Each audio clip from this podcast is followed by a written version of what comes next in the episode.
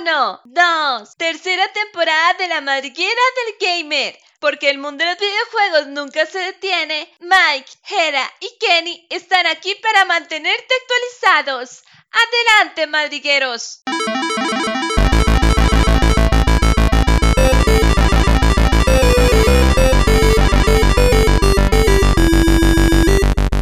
Buenos días, buenas tardes, buenas noches, gente. Espero que se encuentren muy bien. El episodio número 8 de la tercera temporada, el día de hoy, vamos a estar con ustedes. Y el 38 de la madriguera del gamer.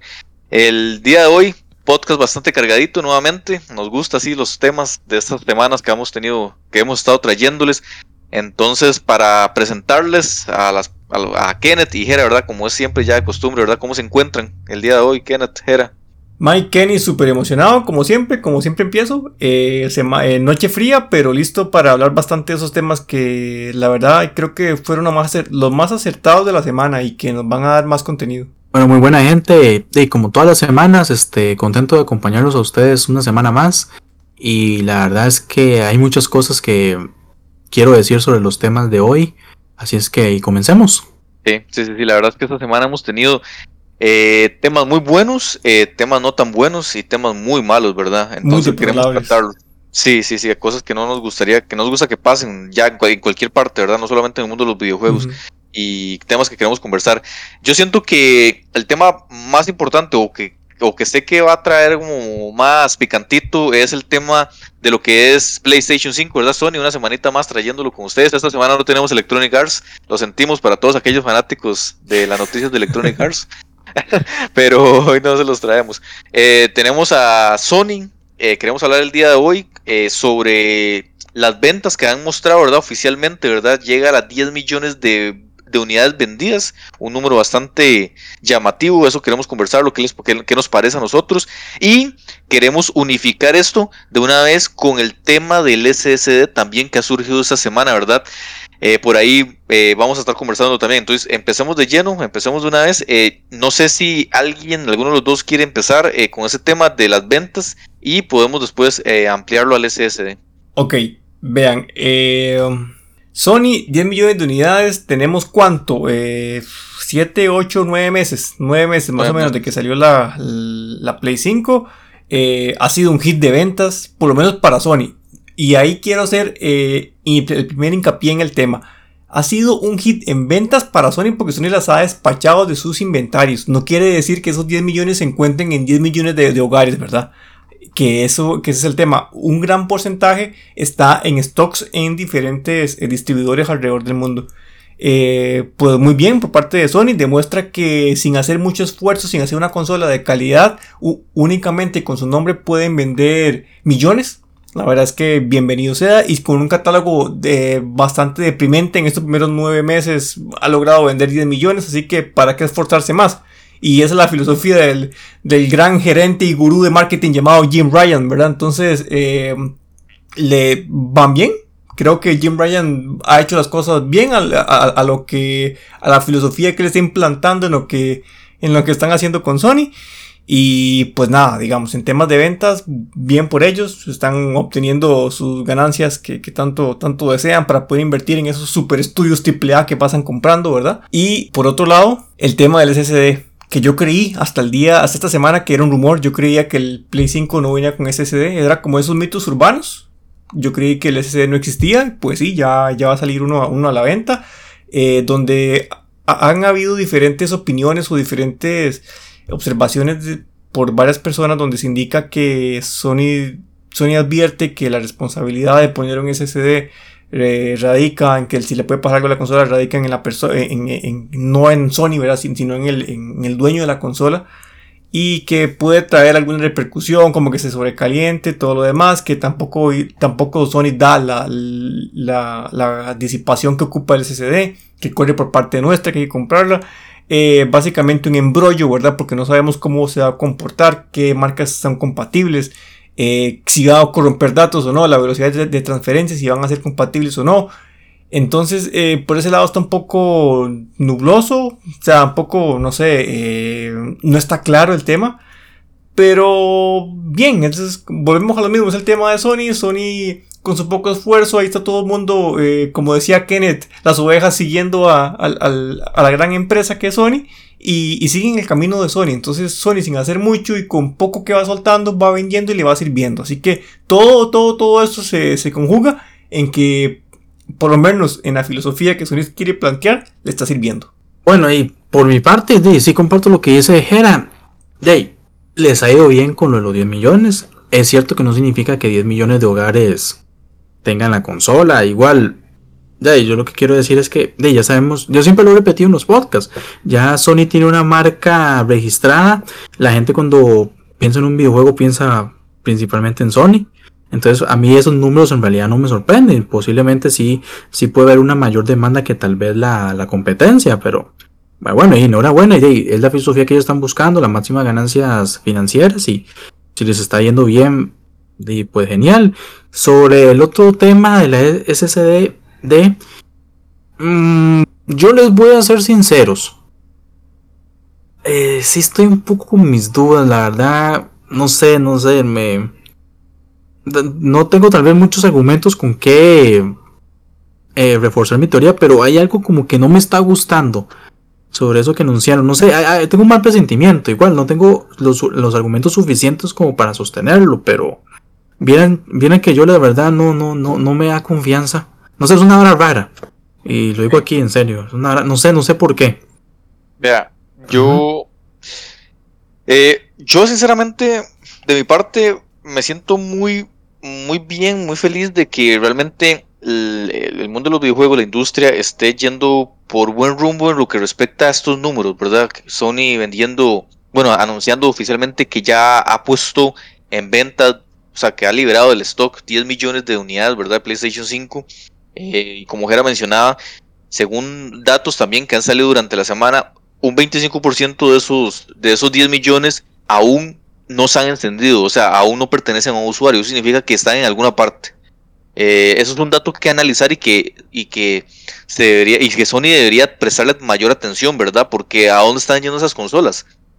Eh, yo también considero que a, perjuicio del propio, de la propia compañía también, al fin y al cabo, si la consola le está saliendo a pérdida a Sony, pues la intención de Sony es que esas consolas se enciendan para que empiecen a producir dinero que es a través de las suscripciones y a través de los videojuegos, ¿verdad? Entonces, también a Sony no le beneficia que se estén dando eh, que se esté manteniendo en stock en quién sabe qué lugares del mundo, eh, las está manteniendo en stock para venderlas en sobreventa, ¿verdad? Y, evidentemente eso tarda más tiempo porque la gente, y pues mucha gente no se arriesga a comprarlas, ¿verdad? Con esos precios eh, exorbitantes que hemos visto en muchas ocasiones, ¿verdad? Eso no es algo de nuestro país, es algo a nivel mundial, ¿verdad? Que, que, que, hay como un tipo de, no sé, de, de, de personas que, que, las tienen reservadas ahí con algún objetivo que evidentemente es ganar dinero. Pero bueno, el, el, punto aquí es que Sony ha logrado vender 10 millones. La industria se encuentra sana. Eso es muy bueno. Para nosotros como usuarios me parece una muy buena noticia.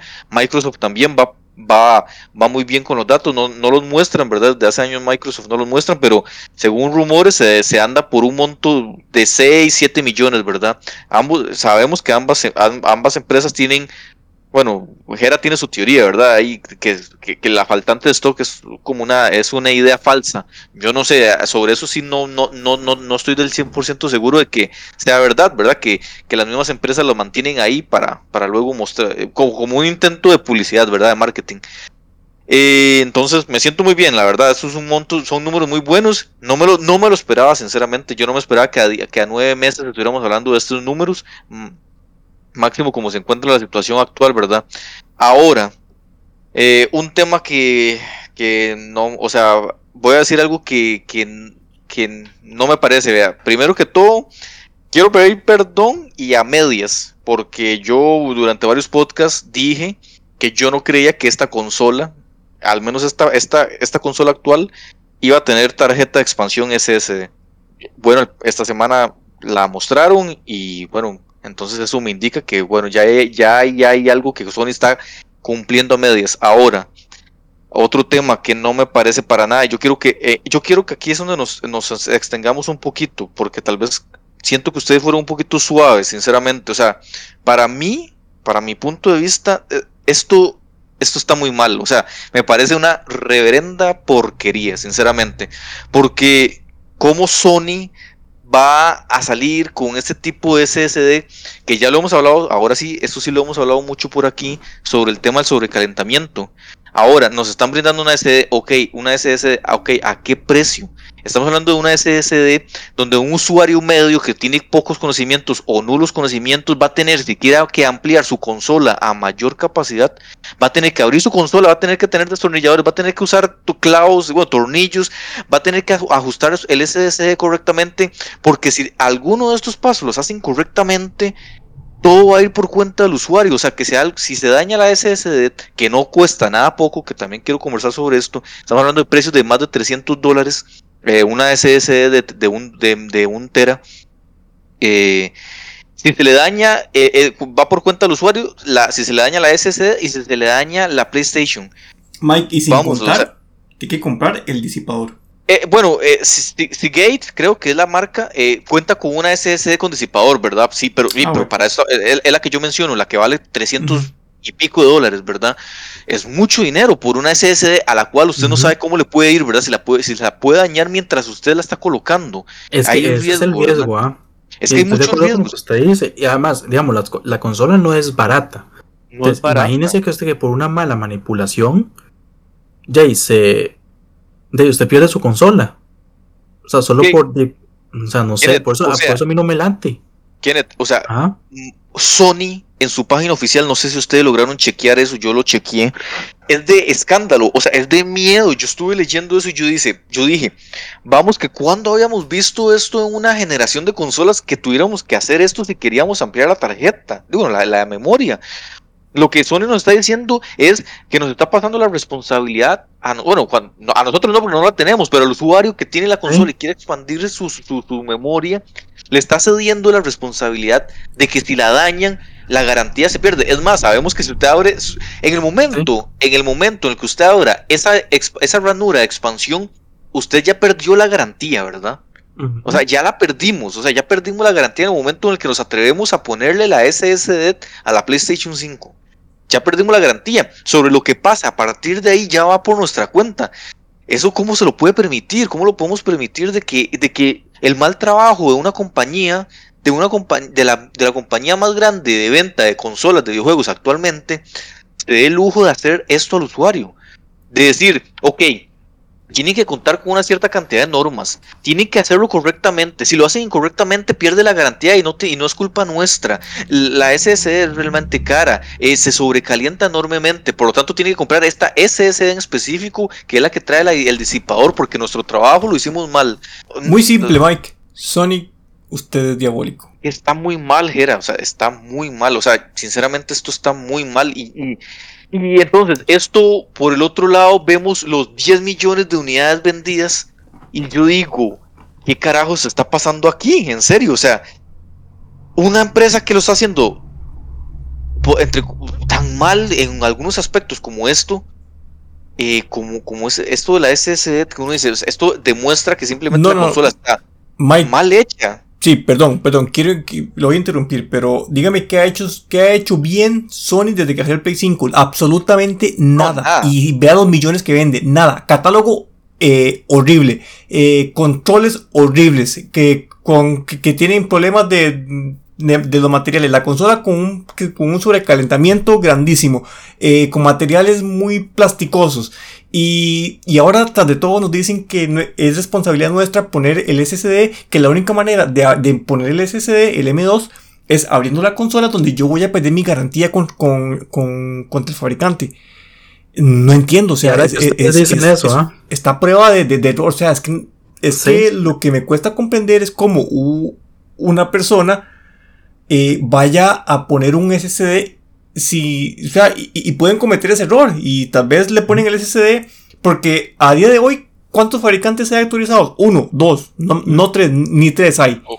Eh, autorizados y dentro de poco van a haber un montón. Después van a llegar los fabricantes chinos sacando SSDs más baratos y todo, como ya es costumbre en todo, en todo ese tema de, de, de almacenamientos. Y va a caer en nuestra responsabilidad. Y si usted le pone un SSD que de baja cal que compró barato, que venía, que tal vez no venía ni con disipador, y la consola se sobrecalienta y se quema, va a ser su responsabilidad. No, eh, no, Jera, no, no, no está, hablándolo como una suposición. No es una suposición, es una, es una realidad. Ocurriría, si usted no usa un, un, disipador, va a ocurrir. O sea, su consola se le va a fundir. Y ya la misma Sony, de hecho, si ustedes, si, si, nos vamos a la página de ellos, me gusta, me hubiera gustado tenerlo ahí presente, pero no, no lo tengo abierto para leer las cosas descabelladas que dicen. O sea, lo dicen prácticamente. Si no usa un disipador, o si no usa el disipador, la tarjeta que, que tienen esta gente, posiblemente o muy posible se le va a dañar su consola. O sea, se va a sobrecalentar. O sea, ellos mismos lo dicen. es que ya la misma Sony lo dice. ojo, ojo con este tema. Ellos dicen que es una fase de beta. O sea, que los usuarios que tienen una PlayStation 5 van a funcionar de beta tester, van a poner su consola a responder como beta tester. Mike, pero ¿qué venimos diciendo nosotros desde noviembre? Dígame. Que ese Play, 5, ese Play 5 no estaba completado, Sony todavía está haciendo pruebas. El, verdadero Play 5 va a salir hasta dentro de dos años. Sí, por eso, por eso, por eso mis disculpas va a medias. Porque, ok, no creía que fuera a salir algo, que fuera posible de siquiera sacar una SSD para esto.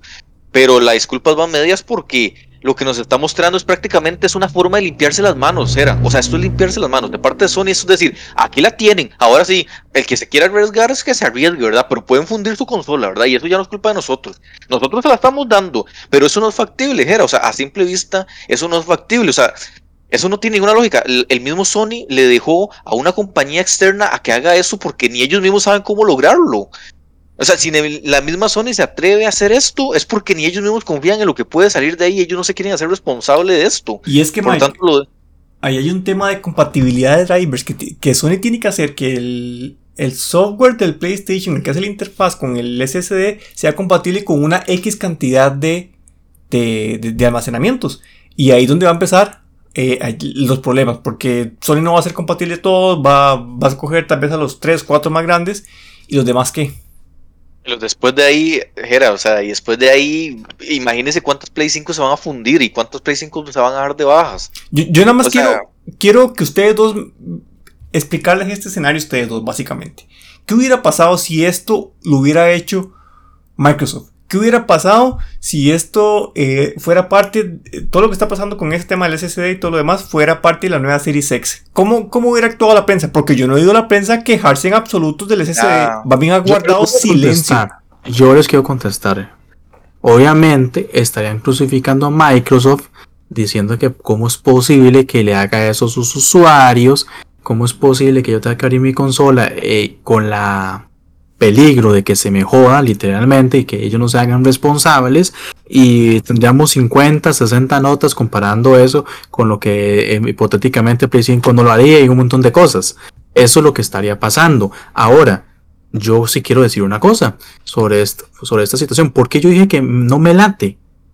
Primero, o sea, mentira que todo el mundo va a abrir su consola para meterle la SSD. Tal vez de uno va, va a ir a algún taller de, alguna tienda de videojuegos que tal vez sepan cómo hacer la jugada. Y claro, y no es ganar de que va a salir bien. Perfectamente ellos se la pueden echar. Ajá, Un paréntesis ahí. El Play 5 tiene 600 gigas. Usted métele Warzone un par de jueguitos y se queda sin espacio. Sí, por eso, o sea, es necesario. Es cierto, estoy de acuerdo. Es necesario ampliarle la memoria. Bueno, yo les voy a decir una cosa. Yo compré la Play 5 de 500 gigas. Y. Play 4. Ah, perdón, la Play, 4, perdón. Yo, yo compré cuando salió, cuando salió este, yo compré la Play 4 de 500 gigas. Y aunque me da vergüenza admitirlo, yo a esa consola nunca le amplié nada. Porque yo no quería pagar una tienda para que me ampliaran, porque me da cosilla que abrieran la consola y, y que hicieran mal un trabajo. Lo digo en serio, yo ah, bueno, ya como ya se terminó esa generación, no importa. Yo hasta el día de hoy lo que hago es este de, un juego que no estoy jugando, lo desinstalo y listo. Ahora, esto va a pasar con el Play 5. También. y, yo lo, y, yo lo, y yo lo veo muy peligroso esto. O sea, porque estos beta testers que van a estar desde el principio sobre esto, cuidado si más de uno se le va a joder la consola. Y el problema es que Sony no va a responder sobre eso. Entonces. Eh, o sea, hay que caer en algo. Vamos a ver, ¿cuándo habíamos visto nosotros? Dígame, Jera, que tiene en su cuarto 50 consolas. Jera, ¿cuándo se había visto esto? Cuando habíamos visto que una consola llegara a este nivel en la que, número uno, para incluirle algo tuviéramos que abrirla, el usuario tuviera que abrirla. O sea, yo recuerdo que cuando se me dañó mi Xbox clásica, porque el disco no me salía, yo lo llevaba a su taller y en el taller lo abrían, pero era algo que, que ya era una reparación. Pero que el usuario base, el usuario medio, ¿Por qué nosotros compramos consolas normalmente? ¿Por qué uno desea una consola? Porque lo que uno desea es llegar, meter su disquito, o si lo tiene digital, llegar a apretar el botón y empezar a jugar. Esa es la idea de las consolas. Facilidad, eh, no, no preocupación, saber que usted se compra una consola hoy y esa consola la va a tener por siete años funcionando todos los juegos que vengan para esa generación. Esa, esa es la idea de las consolas. Entonces lo que me está diciendo es que, que, que ahora nosotros tenemos que ser, ¿qué? O sea, tenemos que también tener conocimientos. O sea, uno podría decir, pues no es tan complicado, tal parece no es tan complicado, pero es que vamos a ver gente que la, que la Play la juegan niños, o sea, lo juegan padres de familias que no, tienen, no les importa nada. No, no, Mike, Mike, si no fuera tan complicado, Sony no pondría un disclaimer en la página de ellos, ¿verdad? Exactamente, o sea, yo lo que digo es, ¿cuándo habíamos visto esto? Que, que ahora las consolas sean beta tester. Eh, que, que, el hardware sea beta tester, o sea, que haya que probar los hardware ahora y, sin, y sin responsabilidad alguna de la parte de la empresa. ¿Cuándo habíamos visto que tuviéramos que abrir, nuestras consolas para hacer algún cambio de algún tipo? Nosotros, usuarios. Eh, no, o sea, es que esto no tiene ningún sentido. Evidentemente, esto lo único que demuestra es que esa consola no tiene por ninguna parte pies ni cabezas. Y, sinceramente, yo lo que espero de mi parte, como usuario futuro, es que si van a sacar una consola más adelante, yo no espero, o sea, yo espero que venga una expansión mucho mayor, para, como hizo Kenneth, nunca, nunca meterme en esta bronca de expansiones absurdas, porque es un sinsentido, y, y que definitivamente, si, es, si no es el caso, eh, que, la, que cambien todo lo que tiene adentro de esa consola y la hagan mucho más mucho más fácil para, para maniobrar, ¿verdad? Es que no tiene ningún sentido. Es que lo que estamos, lo que yo estoy viendo, lo que yo vi esta semana con este tema del SSD, ya era algo que nos esperábamos, sinceramente. Nosotros ya lo hemos conversado por aquí. Pero cuando ya la realidad se cruza frente a, al, frente a los ojos de uno, uno dice, ¿en serio lo hicieron? O sea, es que los muy carabarros se atrevieron a hacerlo. Y es donde uno se queda sorprendido de lo que estamos viendo con Sony, definitivamente. Mike, y, se nota demasiado, o sea, y lo hemos diciendo nosotros, llevamos meses diciéndolo, ¿verdad? Se nota demasiado la mano de, Jim Ryan, ¿verdad? Que, que lo que él quiere es producir, como dice Kenneth, a menor costo. Y se nota por todo lado. A menor costo, sí. Y esto también se quitan, se quitan por una parte, se quitan eh, eh, un montón de, responsabilidades, ¿verdad? Con temas de garantías en, temas base de Mike. Dejemos este tema por ahora, porque sinceramente yo se los dije a ustedes durante el transcurso de la semana. A mí esto me da mucha rabia. Sinceramente, ver esto me da mucha rabia, más que todo acompañado al número de ventas. Eh, el, el, usuario debería ser responsable también y no lo está haciendo. Le estamos diciendo a Sony le estamos aplaudiendo y le estamos diciendo, muy bien, lo que estás haciendo, la porquería que estás haciendo, está bien. Te la aplaudo, te la compro. Eso es lo que le estamos diciendo a Sony. Lo que estás haciendo es una porquería y te la compro y te la aplaudo. Eso está mal. está mal.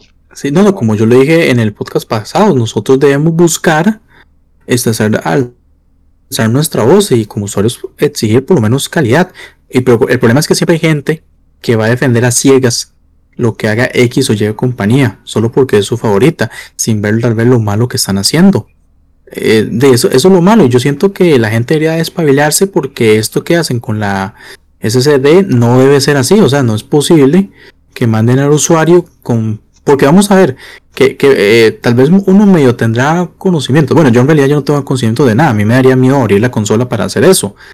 Pero ya y si, es un niño pequeño el que adquiere esa consola y le, dice papá, ocupo más memoria y cosas así, y ellos no saben cómo hacerlo y, un montón de cosas. O sea, pueden haber, son muchos escenarios. Entonces, lamentablemente, yo siento que el usuario también tiene que exigir calidad, no solo aplaudirle, porque yo hacía una cosa.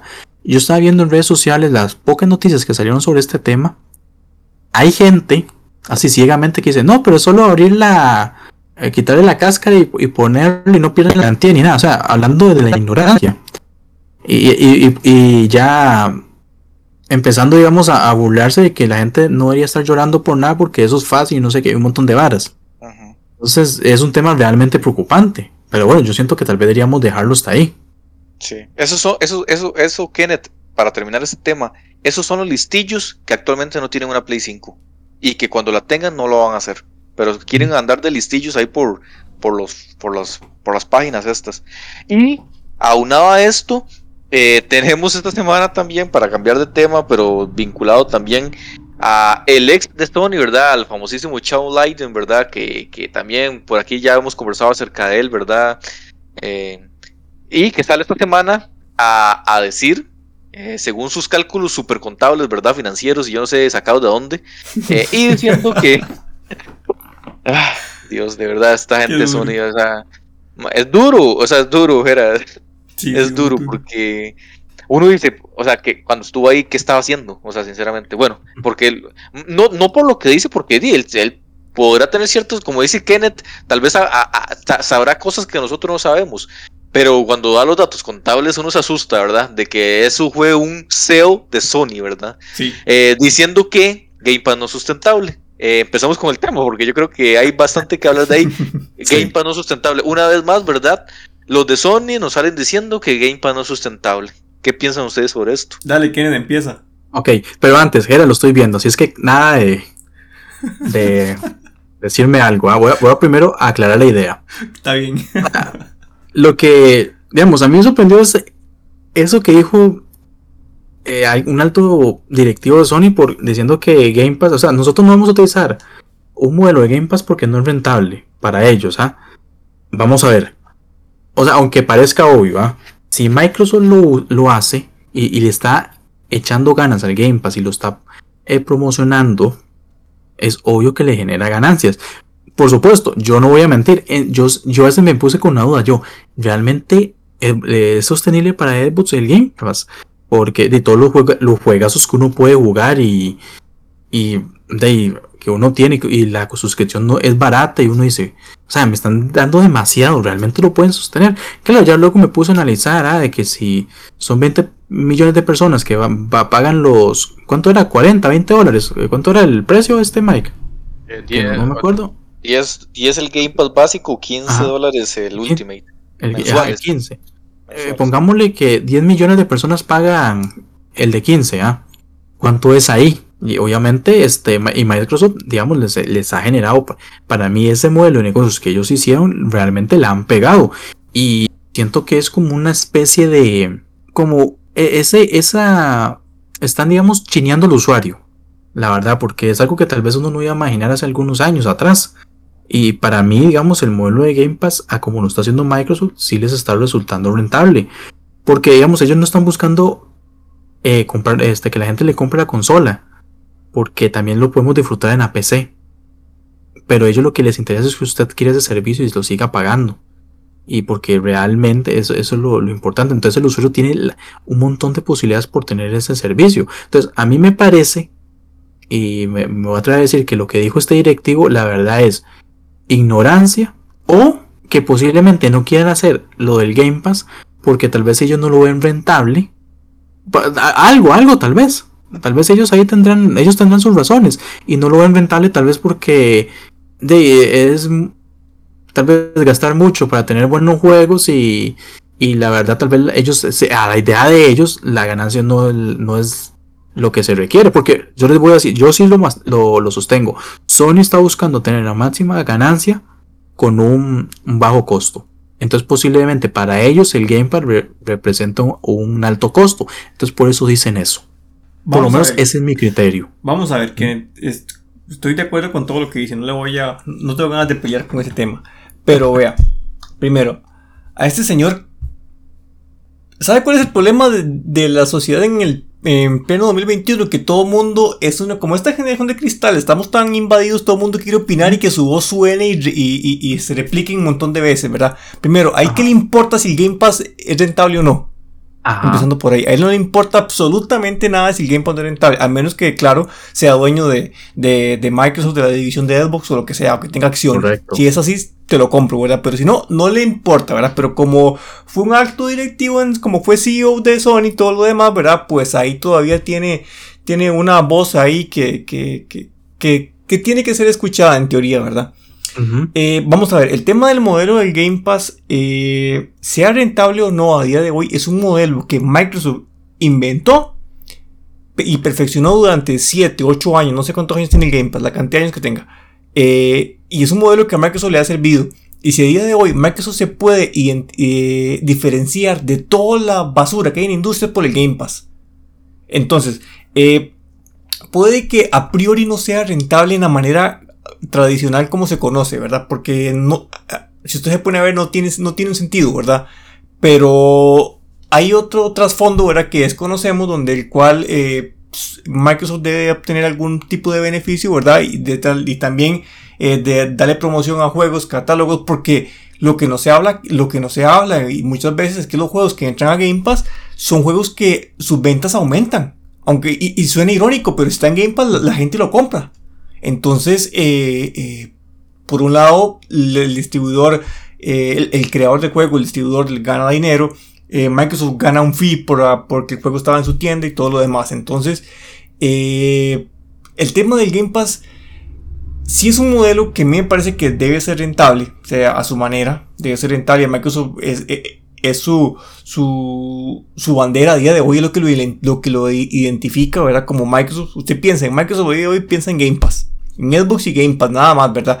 Y, y Microsoft piensa expandir Game Pass eh, mucho más, ¿verdad? O sea, en, el futuro. Entonces, eh, aquí lo importante es, el Game Pass va a seguir creciendo. Y, puede que llegue hasta consolas de Sony, puede que llegue a consolas de Nintendo, no sabemos qué va a pasar, ¿verdad? Yo lo que creo es que este señor tiene muchos celos de que esa idea no se le ocurrió, que, que, él nunca pudo implementar eso en Sony, ¿verdad? Entonces yo creo que por ahí anda el asunto, que es un tema más de, de que el más está envidioso de que esto no fuera algo de Sony y que a Microsoft le está yendo súper bien con esto, ¿verdad? Porque si usted se pone a ver en el último información financiera que se dio a Microsoft, las eh, todo lo que es el tema digital, en temas de ventas digitales, en Microsoft ha crecido un 400%. Y, y le apuesto que esto es en, eh, junto con el, con el sistema de Game Pass. Yo, vamos a ver, Sean Leiden fue eh, directivo de, de, Sony o de PlayStation. una empresa sumamente tradicional que a día de hoy quiere seguir atada a esa tradición. Y por lo tanto, en su, en su mentecita, eh, como directivo en ese momento no ven no ven rentable esa, esa, esa opción, ¿verdad? Ellos, ellos siguen bajo su modelo tradicional de, de, creamos un videojuego, lo vendemos de la forma tradicional, ¿verdad? Eh, Microsoft, es cierto, digamos, lo que dice Jera, Game Pass es un proyecto de hace cinco años aproximadamente, empezó en el 2016, si no me equivoco, pero Game Pass para Microsoft viene perfeccionándose, podríamos estar hablando desde los inicios de Xbox cuando salió en aquel momento el Xbox Live, ¿verdad? Que fue el primer arrancón de llevar todo al online. Game Pass a día de hoy es una plataforma posiblemente muy rentable porque la mayoría de los videojuegos que produce Microsoft son videojuegos como servicio que funcionan a la larga. O sea, usted contrata un, usted compra, usted juega un videojuego hoy y ese videojuego lo puede sacar mil horas si quiere, porque son videojuegos con, con jugabilidad extensa. ¿Qué sucede por el otro lado con Sony? Y, usted, nosotros lo sabremos muy bien. O sea, son videojuegos, está bien, muy buenos. Nadie niega eso. Nadie lo niega. Son juegos muy buenos. Pero estamos hablando de que un Garfuar, un Horizon y eh, un Days Gone y todos los juegos exclusivos de Sony son juegos con un tiempo limitado. En el que una vez que usted lo termina, cierra el disco y usted de ahí no lo vuelve a ver nunca más. Eso es lo que sucede con los juegos de Sony. Por eso para ellos Game un Game Pass en Sony no sería rentable porque todos los exclusivos son juegos con tiempo limitado en el que usted eh, paga una suscripción de tres meses y se jugó todos los exclusivos y tiene buen tiempo, o, seis meses y se jugó todos los exclusivos. Para ellos no es rentable, para Microsoft, aparte de como Jera mencionó algo sumamente importante y, algo que uno no se puede creer, ¿verdad? Pero bueno, es, es, algo llamativo que de hecho hace poco yo leí un artículo que Phil Spencer decía que ni ellos mismos se esperaban el impacto que iba a tener eh, Game Pass. Que ellos, mismos, ellos mismos no se creían lo que estaba pasando con Game Pass, eh, lo positivo que lo había tomado la, gente, ¿verdad? El usuario. Eso, eso que dice Gerard es muy cierto. Curiosamente, las ventas de los videojuegos que se han puesto en Game Pass han crecido. O sea, Microsoft está vendiendo más, más videojuegos eh, individualmente una vez que Game Pass está, ah, ah, eh, se puso, se puso, que el servicio se ha puesto, ¿verdad? La gente lo juega, le interesa y lo compra. Mm, es algo que, uno no esperaría que suceda, pero está sucediendo. Entonces, estos cálculos de Shawn Leiden que como dice Jera, yo también lo apoyo, que haga Chao Lightning, ¿qué le importa si es rentable o no? O sea, el, usuario está contento. y, ya Microsoft verá el riesgo que toma sobre eso. Eh, pero lo que, no está, lo que no están contemplando es que gracias a eso se está dando una visibilidad mayor a sus videojuegos y, si también vemos esto, Microsoft prácticamente en publicidad no está gastando mucho porque la gente misma está jugando sus videojuegos. Yo quiero jugar un videojuego de Microsoft, no tengo que ir a ver análisis, no tengo que ir a confiar en la palabra de, de un periodista, no tengo que ir a confiar en el análisis de un don cualquiera. Lo voy y lo juego. Y yo mismo con mis propios ojos lo veo, lo juego. Y si me gusta, lo compro. E, ese es el modelo. Y de eso es lo que no están viendo ellos. ellos solamente cuál es el tema ahí? Que Microsoft está viendo demasiado a futuro. El tema del Game Pass eh, no es para Xbox Series, es para los próximos 10 o 15 años. Sí. Lo que, lo que les dé, o sea, y, el alcance que les dé. Porque es un alcance. perdón, Mike, y le apuesto que si Microsoft en el camino tiene que mutarlo 3, 4 veces, lo va a hacer. Porque es su, e, es su sueño, es lo que ellos han trabajado. Eh, Game Pass llegó para quedarse en Microsoft y Game Pass llegó para cambiar la industria, así se lo digo. O sea, en definitiva, el modelo, el modelo de, si hay, si hay algún cambio en la industria del videojuego, yo creo que va a través de esto. El Game Pass es ese modelo. Eh, ya veníamos con un modelo tradicional de prácticamente desde los inicios, ¿verdad? De las, de, de las consolas, ¿verdad? Que es eh, estudio crea videojuegos y se venden. Ya después llegó el, el, mercado digital, en donde hoy en día el físico ha disminuido muchísimo, ¿verdad? La cantidad de ventas por juegos físicos y ahora hoy en día la mayoría de las ventas es a través del online. Y yo creo que ahora va a ser el cambio del digital al, a la suscripción y, también aunado ahí con el tema del streaming, ¿verdad? Creo que por ahí va la industria y Game Pass es uno de los que llevan la batuta en ese sentido. Entonces, si Chao Lightning no lo entiende es porque creo que su mentecita está viendo demasiado, ah, o sea, está viendo eh, eh, en lo que pasa de aquí a un mes y no lo que no la idea de Microsoft de lo que está viendo de aquí a 15 años, como dice Jera, sí. O, es esto, esa es la diferencia. O también, aunque suene feo lo que va a decir, pueden ser celos. Que también están celosos de que a ellos les va bien y ellos necesitan darse a conocer, porque como, como dice Jera, en esta época de ahora, de, yo voy a decir algo que tal vez va a sonar controversial. Con el internet se le está dando voz a personas que no deberían tener voz. Y hay gente que lamentablemente no sirve para nada para, a la hora de expresar su opinión. Pues pueden ser cosas así perfectamente. Y como dicen, ¿a quién le importa si le va bien o no? Si, si Microsoft está en números rojos por el Game Pass, es problema de ellos y nadie tiene que opinar.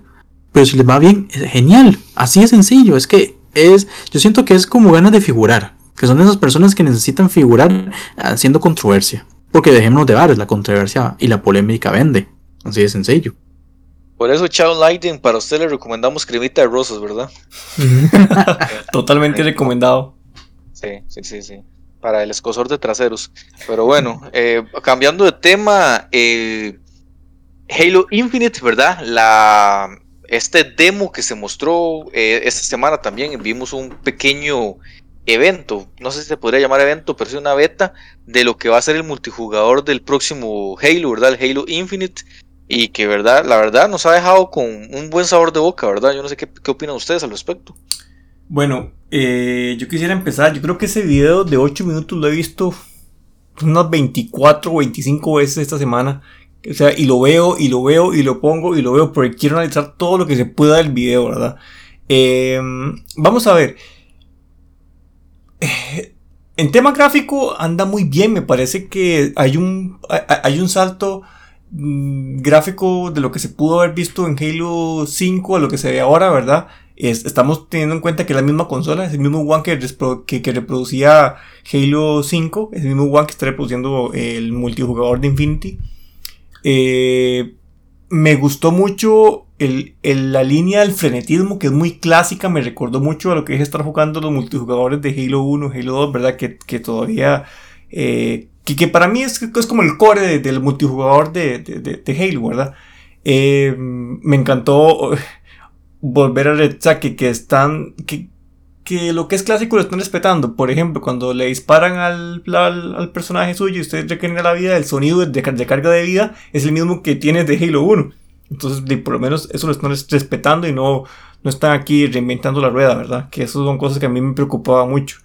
Em, yo lo que sí pido mucho es que este juego tenga estabilidad de FPS, por más que es el multijugador, ¿verdad? Es un multijugador gratuito y lo que uno exige en un multijugador gratuito a día de hoy con el montón que hay para que se mantenga en una línea de estándar es que tenga una cantidad de FPS aceptable, ¿verdad? Eh, ahora bien, eh, yo estaba pensando, y esto fue, antes de que, de que empezáramos a grabar, el tema del poder que puede tener el multijugador de, de Halo. Eh, a priori va a salir para Xbox One, va a salir para series X y S y va a salir para PC. totalmente gratuito para todas las personas, sin importar que tenga Game Pass o tenga Gold y van a poder jugar todos. Eso está muy bueno.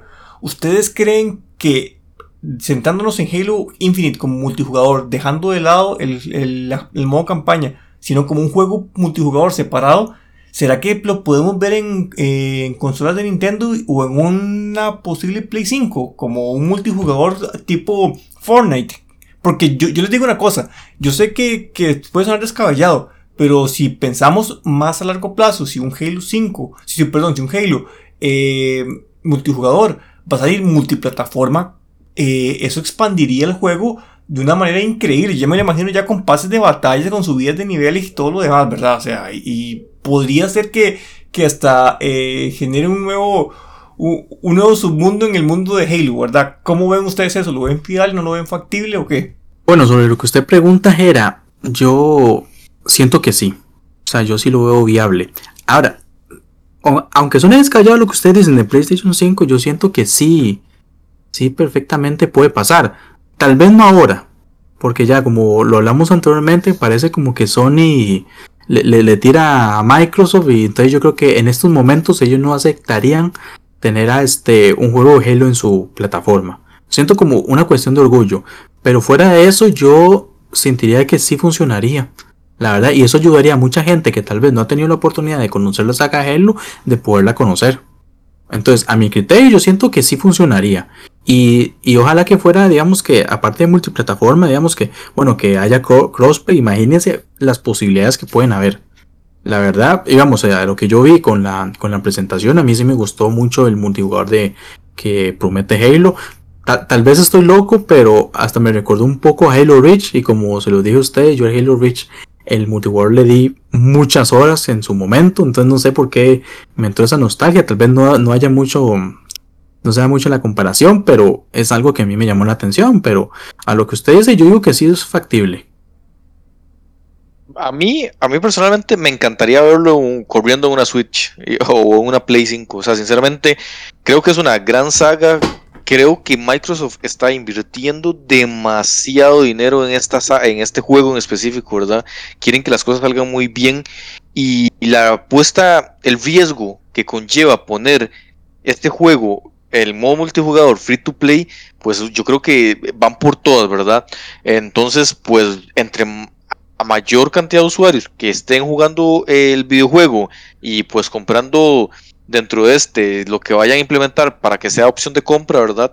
Pues súper bien, ¿verdad? Eso para fortalecer más, la franquicia y, que, que pues, pues que veamos mejores videojuegos de Halo, ¿verdad? Eso como tal, como un usuario que quiere que mejore la saga. Ahora, si Microsoft lo haría, no, no yo no veo a un Microsoft haciendo esto.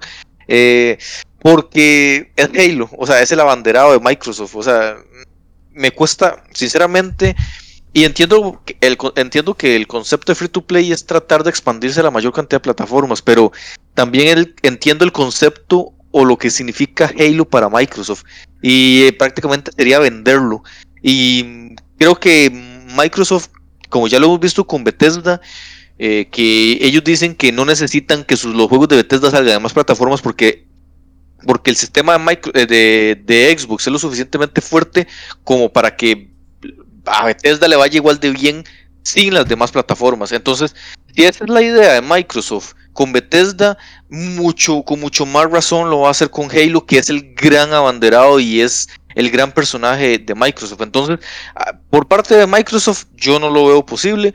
Como usuario, me encantaría verlo en todas las plataformas y que la mayor cantidad de usuarios lo jueguen y, conozcan de esto si no lo conocen al día de hoy pero no es algo que vaya a pasar. O sea, sinceramente no, no creo. Lo veo, muy difícil, muy, muy, muy difícil. Sí, Mike, yo, yo la verdad comparto lo que usted dice. Yo, a mí me gustaría ver, ver un Halo igual, un free to play, o sea, un free to play multiplataformas. en todas las plataformas, pero usted dice algo muy importante. Eh, y Microsoft se ha encargado de que su, de crearse un mundo, una burbuja llamada exclusividad en torno a Microsoft, ¿verdad? Que incluye PC y Xbox. Entonces, y ellos quieren reivindicar eso, ¿verdad? Y puede ser que les vaya tan bien que, que hasta capten nuevos jugadores, que la gente diga, ok, me voy a comprar un Xbox Series S, que es la consola más accesible a día de hoy, para jugar Halo o, peor, o mejor aún, me voy a comprar un Xbox One que está en, ciento, que está en 200 dólares, 180 dólares y juego, y juego el nuevo Halo. O, o, o, en el Xcloud, ¿verdad? Que bueno, ya hay con el tema de, de, FPS, no sé qué tan bien iría, pero bueno, y la tecnología sigue avanzando y en algún momento y el streaming va a ser estable, ¿verdad? También. Pero bueno, eso ya sería apuntar muy a futuro. Pero bueno, como dice usted, o sea, Microsoft lo ve dentro de su ecosistema. Yo no lo veo más allá del ecosistema de Microsoft, que creo que a día de hoy lo están intentando hacer lo más robusto posible. Entonces, no, no creo que apunten a otras plataformas. Y, de, y, por, y para terminar, ¿verdad? Con esos temitas del día de hoy, eh, un tema bastante, creo, controversial, sinceramente, un tema que a nosotros, eh, también como trabajadores, ¿verdad? En, que nosotros trabajamos para diferentes empresas, situaciones que se dan eh, en Activision Blizzard, ¿verdad?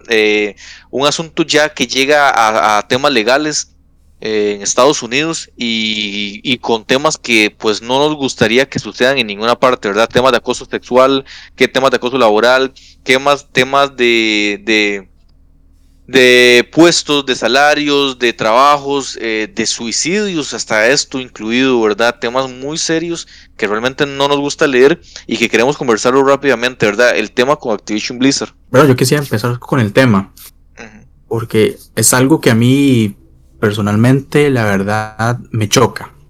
Okay.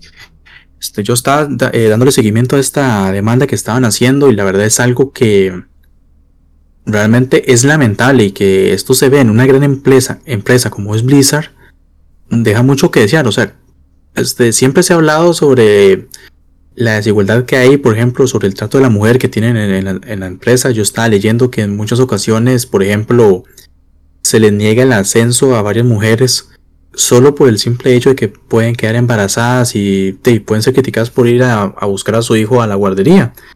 Y además de que tengo entendido que en, ocasiones este, las horas de lactancia, que siento que eso es algo sagrado, las, las expulsan para que vayan a una reunión, digamos, las sacan de ese momento. Eso por poner un ejemplo.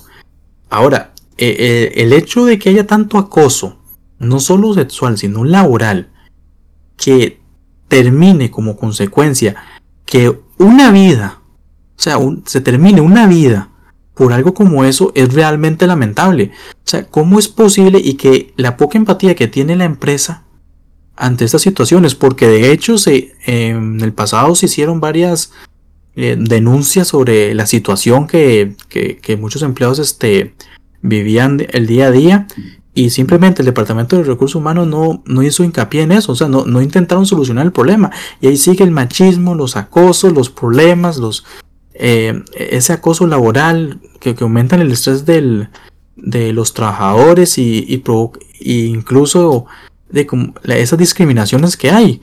Y eso realmente es un ambiente tóxico y, tal vez nosotros que trabajamos tal vez podemos conocer un poco de ese tema y, y de ya se sabe lo, lo perjudicial que es para el trabajador y cómo este limita su desempeño, por ejemplo. Entonces es algo que a mí la verdad me, me omito cuando eh, leí sobre estas noticias, la verdad. Vamos a ver, yo siento que dejando de lado el tema de que, o sea, en cualquier industria, como lo dijo Mike, el acoso laboral y el acoso sexual no debería de existir por, o sea, sin, sin importar en cualquier cosa. Eh, es muy lamentable la acción que toma Activision Blizzard, ¿verdad? La posición que toma oficial, eh, mandando un comunicado súper escueto y no refiriéndose más al tema, ¿verdad? Cuando una planilla de no sé cuántos miles de empleados les piden que tome acciones, eh, la gente de Ubisoft se les, se, les, une, ¿verdad? Y no sabemos qué pueda pasar la siguiente semana, qué pueda pasar en estos días porque el tema no ha terminado, ¿verdad? Entonces eh, es lamentable que esas cosas se den, es lamentable que en empresas tan grandes eh, se deje de lado al empleado en general, ¿verdad? Porque ese tipo de acoso lo sufren hombres y mujeres parejo, ¿verdad? Entonces, eh, para mí es, es muy repugnante y repudiable que, que existan, que una empresa permita que existan managers, jefes, eh, directores que, que, le, que le den rienda suelta a ese tipo de perversidades tan malas en cualquier tipo de industria, ¿verdad? Y mucho menos en este mundillo, era que nosotros estamos, que sabemos que, que eh, el crunch siempre existe, ¿verdad? Que ellos todos trabajan con una presión altísima, ¿verdad? Y que aparte de eso, eh, tienes a un jefe o un grupo de personas o tus mismos compañeros que te están acosando. No, no, o sea, eso es algo que, que, que tiene que parar y que las empresas deberían tomar mano, mano dura, ¿verdad? Y despedir este tipo de personas y todo. No algo tan laxo como lo está haciendo Activision Blizzard, que para mí deja muchísimo que desear. Bueno, no, no está, a día de hoy no está en el top de mis empresas favoritas, ¿verdad? Pero sí ha dejado demasiado que desear su posición y, y se nota, se nota leguas que el empleado común a ellos no les interesa. A ellos lo único que les interesa es tener el profit, generar sus ganancias y darle los millones a los gerentes que se merecen esos millones y ya. Y, que el empleado trabaje en las condiciones, yo me imagino que las condiciones mínimas que ellos puedan dar, ¿verdad? Yo no me imagino que, que eso debe ser un ambiente laboral estable, bonito, ¿verdad? Me imagino que, que todos deben de trabajar con mucha presión por todo lado, ¿verdad? Tanto por el trabajo en sí, con, con el otro el tema de la presión que puede ser el ambiente en sí, ¿verdad?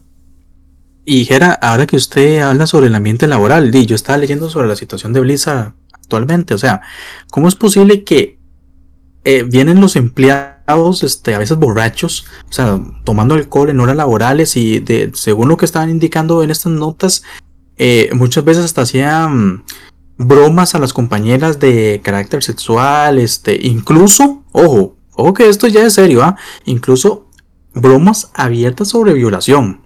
O sea, y que muchos este, se sienten acosados. O sea, ¿qué clase de ambiente es eso? O sea, y, por, yo me pregunto, ¿qué, ¿qué, es esa cultura que, está, que están trabajando en Blizzard? Porque me parece que es algo que no debe, no debe existir. O sea, que ellos deberían trabajar por tener una, una cultura estable en la que todos se puedan sentir cómodos para trabajar.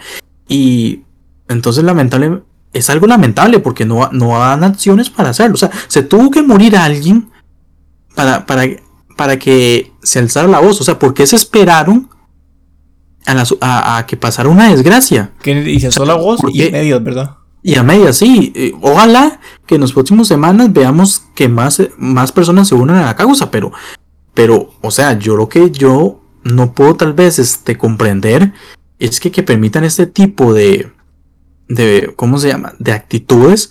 Y igual de, tal vez este, a mí me, me choca eso porque yo estoy a favor de tener una cultura estable en la organización. Y este tipo de, estas actitudes en las que los grandes gerentes o, se hacen la vista gorda, a mí me parece chocante. Y lamentablemente no es la primera vez que se escuchan de este tipo de cosas lo que es el acoso laboral y sexual. Siempre ha existido.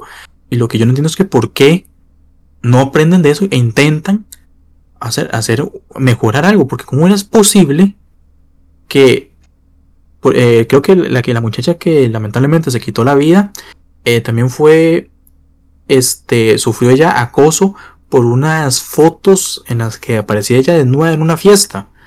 O sea, primero, o sea, ¿cómo es posible que se permita ese tipo de actitudes? Es, el machismo en su máxima expresión. Y yo, ¿cómo es posible que una empresa grande como Activision permita ese tipo de situaciones? O sea, sin hacer nada. O sea, yo no lo entiendo. Además, tengo entendido que el supervisor con el que está la muchacha que acabó con su vida, el madre como que también la, la, acosaba sexualmente, si tengo entendido. Y yo no sé si el hombre va a pagar por eso, ah, tal vez por, ser un supervisor, tal vez no le pase nada, o ojalá que sí, porque la verdad es que tienen que pagar, porque ese tipo de actitudes no se deben tolerar. Y de la verdad es que es algo que a mí me entristece porque que se den esto, porque ahora aparte, digamos, del trato que se le dan a las mujeres, que en ese entorno laboral también, de, como hemos mencionado, el crunch, que en los, los trabajadores siempre están eh, en constante presión, por ejemplo, como lo que se habló con, eh, ¿cómo se llama? De Last of parte 2, este, creo que Red Dead Redemption 2, o sea, uno dice, pucha, o sea, solo les interesa el dinero, y lo peor de todo es que las grandes empresas hacen esos millones de eso, pero al empleado a veces ni siquiera un gracias le dan. A veces lo echan a la calle como un perro. O sea, o ni siquiera le suben el sueldo, lo que sea. Y ya, por ejemplo, vimos el año pasado el caso de que fue con Blizzard, si no me equivoco, que los echaron a varios este, empleados mientras al gerente le daban no sé cuántos millones. Entonces, ¿qué, o sea, ¿qué clase de liderazgo hay en ese tipo de empresas? Tiene, y hay que tener en cuenta que en este mundillo de videojuegos muchos empleados trabajan por contrato, ¿verdad? O sea, terminan el proyecto A y ya. Y se quedan trabajo. Y, durante esos seis meses, dos años, no sé, lo que han durado el contrato, imagínense que si aparte de eso, ¿verdad? Que saben que el contrato está limitado, tienen que vivir con la angustia de que lo pueden estar acosando o, presionando o hasta cosas sexuales, ¿verdad? Imagínense. Y tal vez con el miedo de no decir nada, porque si no me, me cortan el rabo, como decimos aquí. Exacto. eso, es un tema eh, del todo de altos mandos. El problema de Activision Blizzard ya lo hemos visto y muy posiblemente el gran problema son los altos mandos. Entonces, bueno, esperemos que el estudio que se está haciendo y todo esto termine para beneficio de los trabajadores por, por, de buena forma, ¿verdad? Esperemos que sea así y que esta gente no se salga con las suyas y que sigan haciendo lo mismo. Y esto en general, ¿verdad? Para toda la industria del videojuego y, y para todos, ¿verdad? Que no es algo que debería suceder, pero sucede. Entonces, yo creo que ese tema lo estaríamos dejando por aquí y el podcast también. Esperemos que lo hayan pasado bastante bien. Nos escuchamos la próxima semana. Hasta luego. Esto ha sido todo por este episodio. Recuerden que pueden seguirnos en YouTube, Facebook y Spotify como La Madriguera del Gamer y también visitar nuestra página web lamadrigueradelgamer.net donde encontrarás todo tipo de noticias acerca del mundo de los videojuegos. ¡Hasta la próxima!